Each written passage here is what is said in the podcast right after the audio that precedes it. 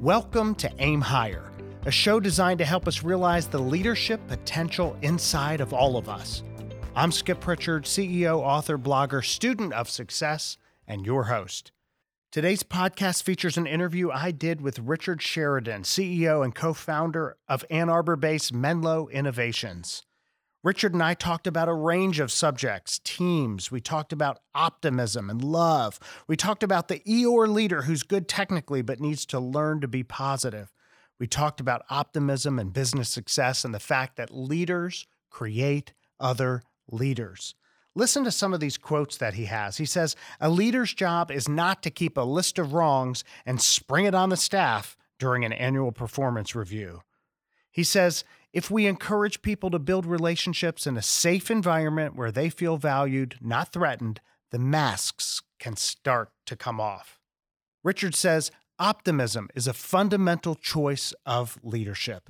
Those are just a few nuggets of wisdom from Richard that I hope you take away, and I hope that you learn as much from this conversation with Richard as I did.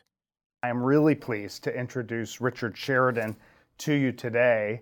Richard is the CEO of Menlo Innovations, which is a award-winning storied software development organization that has won so many awards.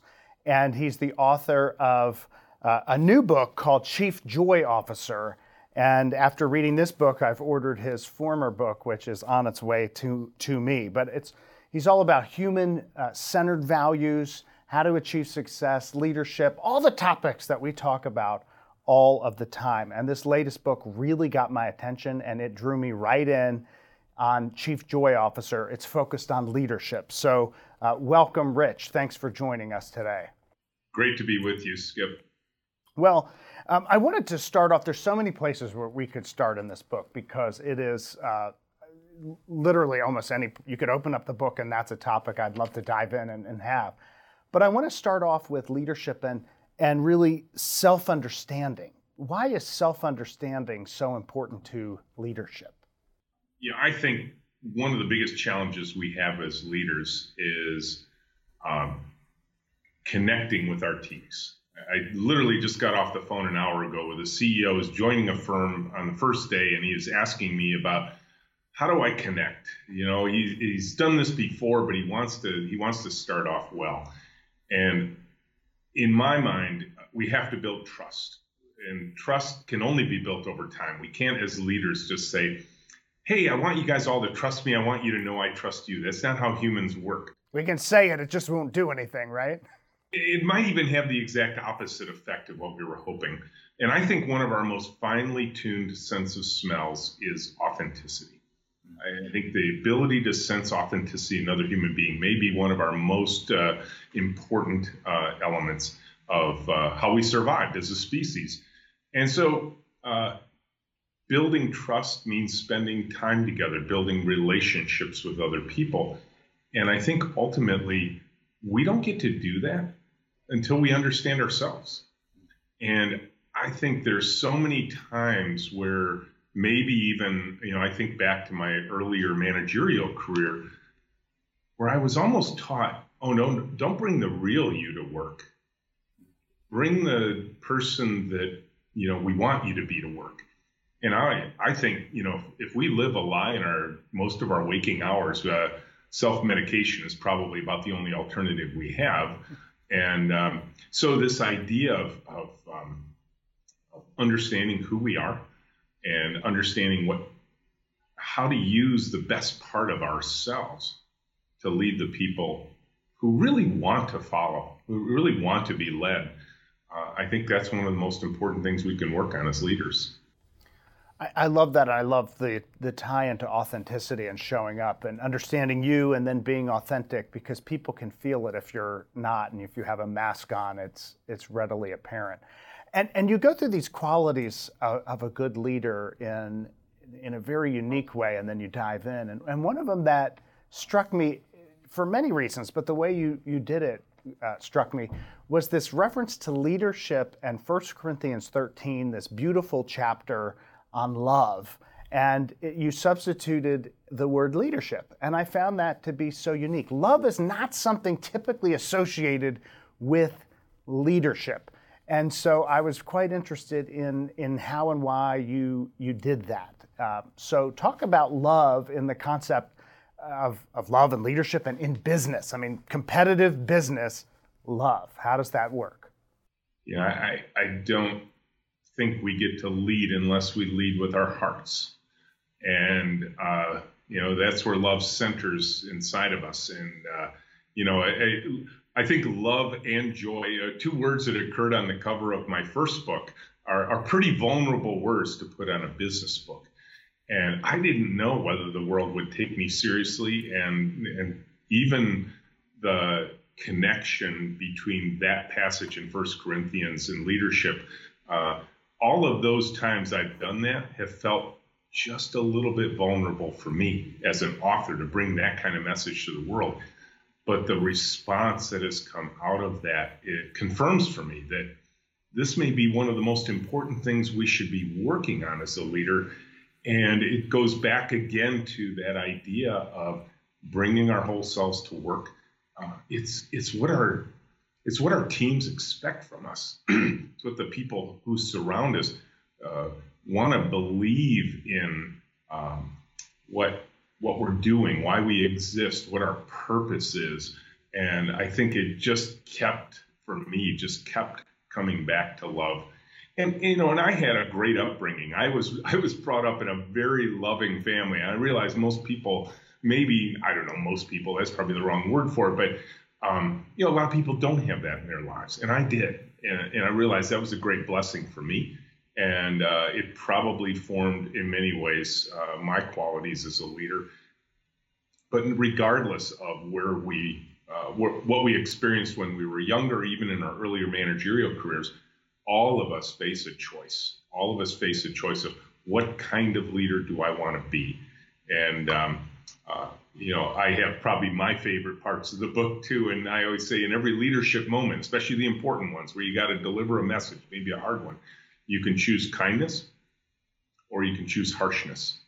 Uh, either one is free, one comes at a high cost.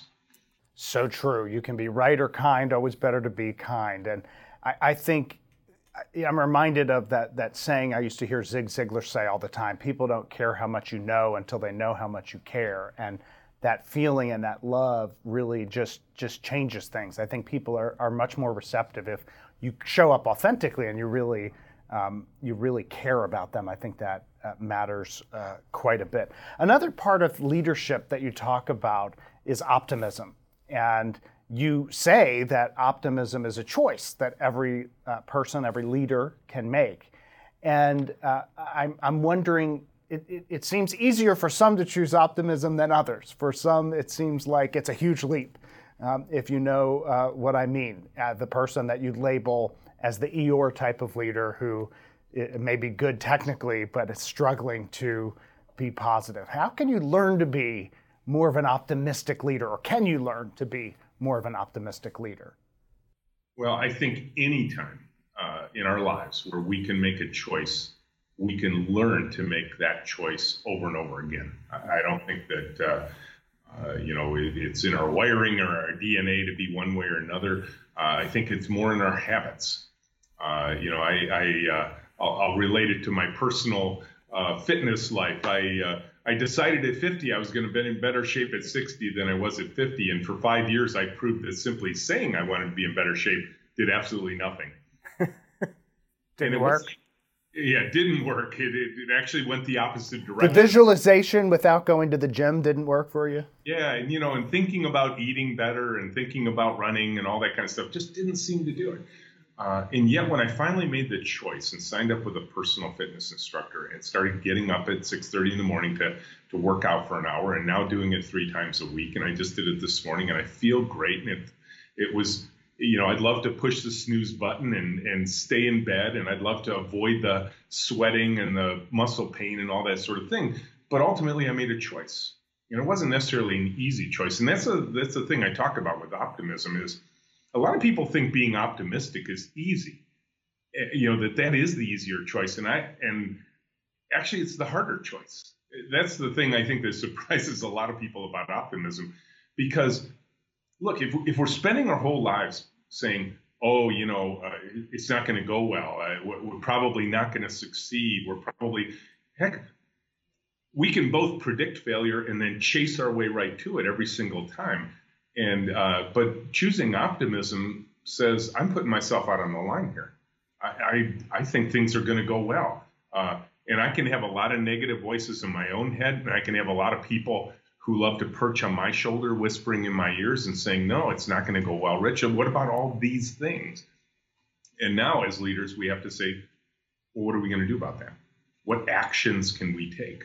Casting that to one side and then pushing forward and, and thinking in a in a more positive way. Yeah, it, it is it, is a choice and it is not always easy. And I think on some days harder than others. Maybe on that rainy, dark morning as it is here today, uh, harder harder to get out and go for a run or to the gym. You know, let's face it. You know, everybody wants to believe a business life is one where it's like this beautiful upward sloping curve that they draw in MBA classes or something like that. And businesses are never like that. There's always uh, some existential crisis coming our way. There's always some thing that happens that we wish didn't. And now the question is, where do we reach in? How, how do we pull ourselves up? And, and I think optimism is a is a really important element.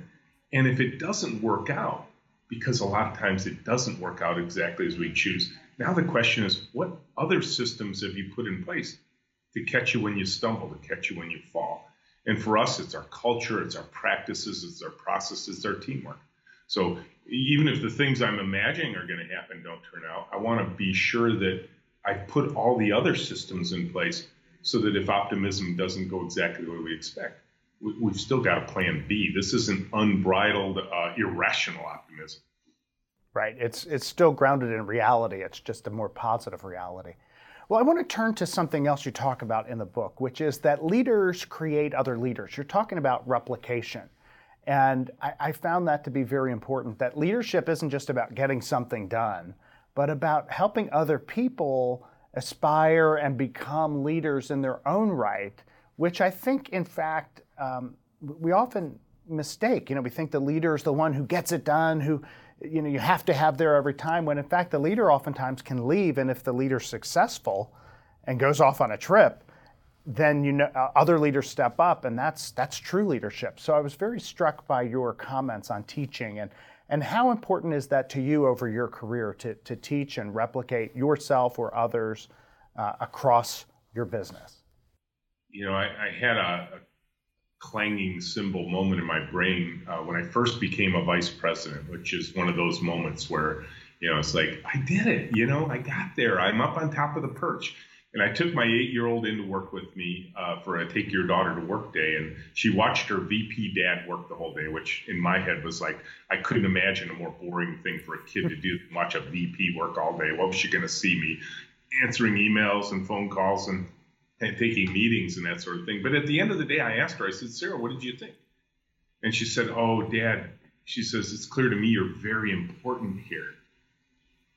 I'm like, What do you mean? And she said, Well, it's clear nobody here can make a decision without asking you first. And she was very proud. And I was instantly mortified because I realized, oh, wait a minute. That's how I got here. I got here by being the smartest guy in the room. Maybe overriding people at times, maybe gently, but still making sure everybody knew I was in charge. And of course, when you do that as a leader, you've essentially set the pace for your team. It can't move faster than you. And I didn't want to sign up for that. I didn't want the uncapped uh, personal commitment of you know being a VP of back then a troubled public company.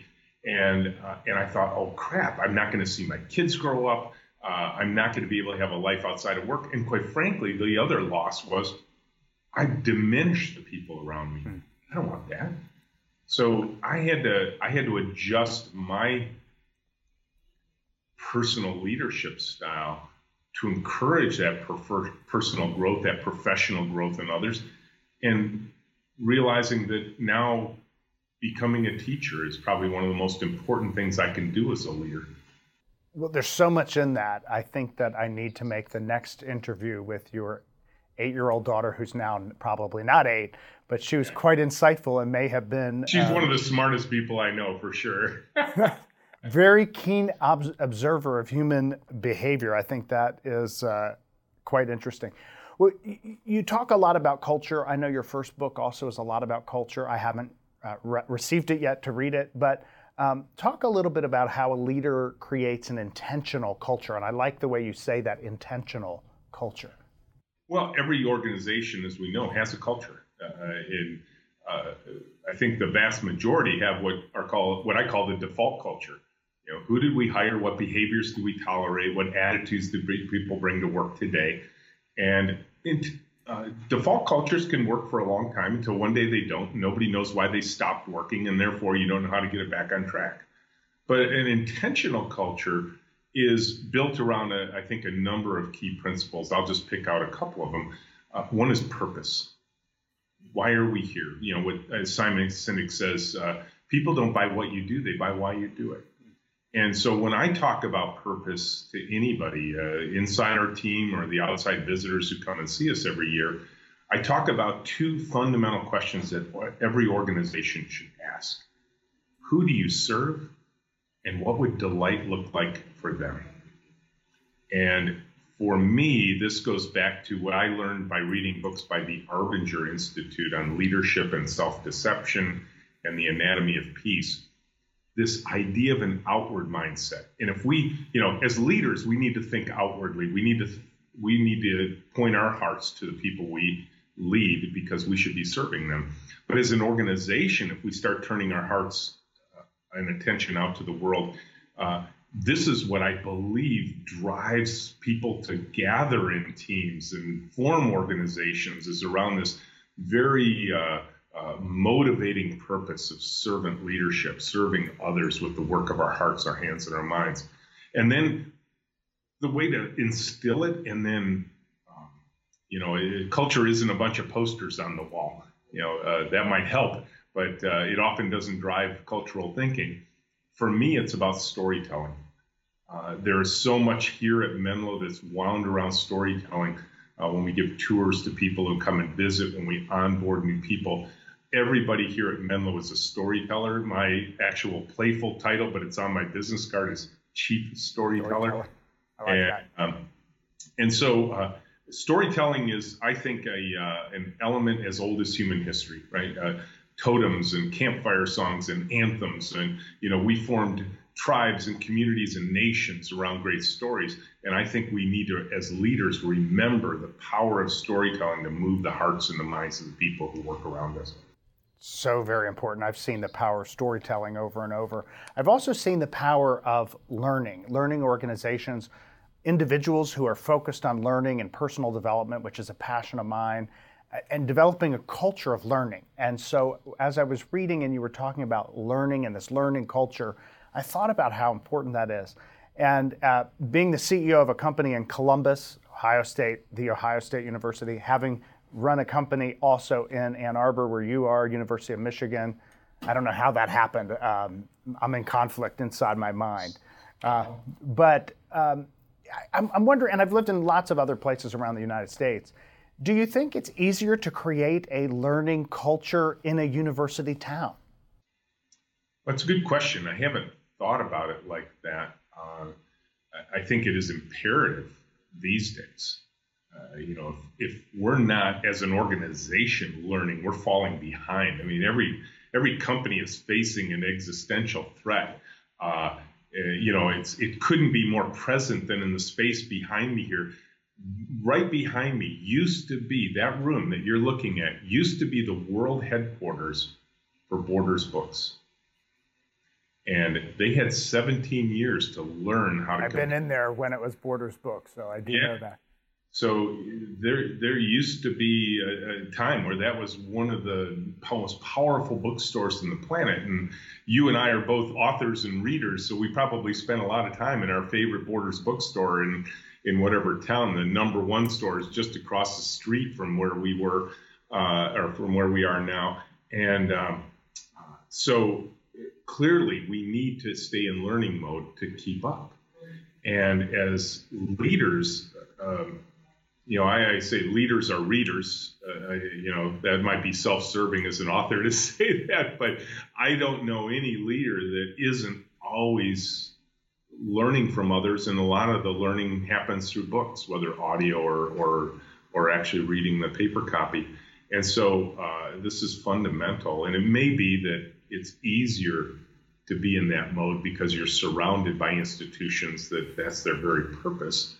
Although I, I, um, I always uh, joke with the education community that I want to reintroduce a, a new innovation into education, uh, and it's called learning.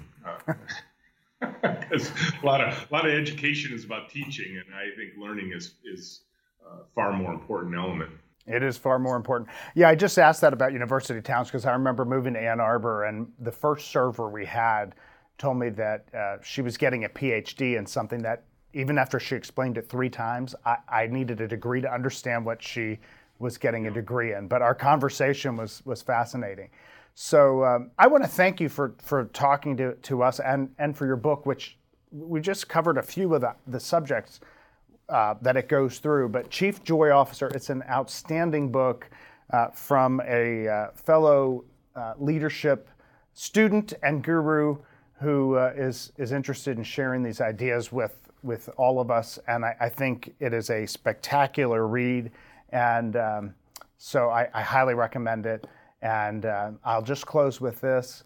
We are also both fans of all things Zingerman. So um, I've interviewed Ari before as well on this. Um, He's been such a great mentor to me.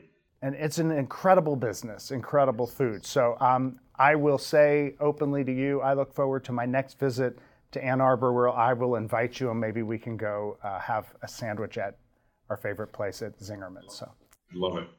Thank you so much, and uh, I hope many people get this book and live out its principles. It is an extraordinary journey of leadership in so many ways. So well done. Thank you.